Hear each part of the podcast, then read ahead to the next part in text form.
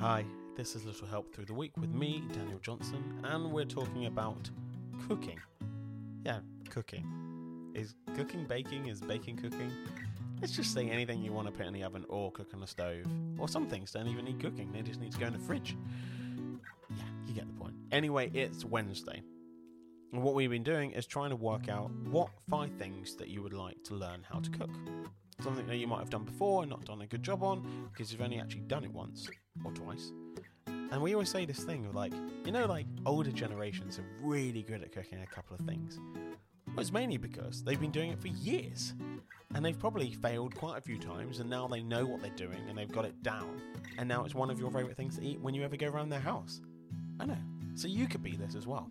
This is just your stepping stone. This is your starting ground of learning how to, you know, cook those things that people come around to your house and be like, yes, that's what I want to do. Now, I've been doing it as well.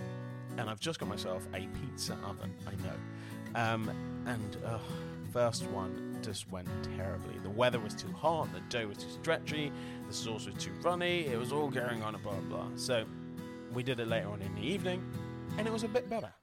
And then I did it a couple of weeks later, and yet again, it was better again. And this is the thing the more you do stuff, the better you are at it. And the less you do it, the, you know, you don't have the confidence to do it. So, anyway, it's halfway through the week. We're talking about cooking. So, I want you to get on it, and I want you to cook one of the things that you've chosen out of your five. And I want you to tell me how you think you've done by writing it down and just put a little number to the side. Anyway, get cooking, enjoy, and we'll be back for Thursday to see how you got on. Have fun.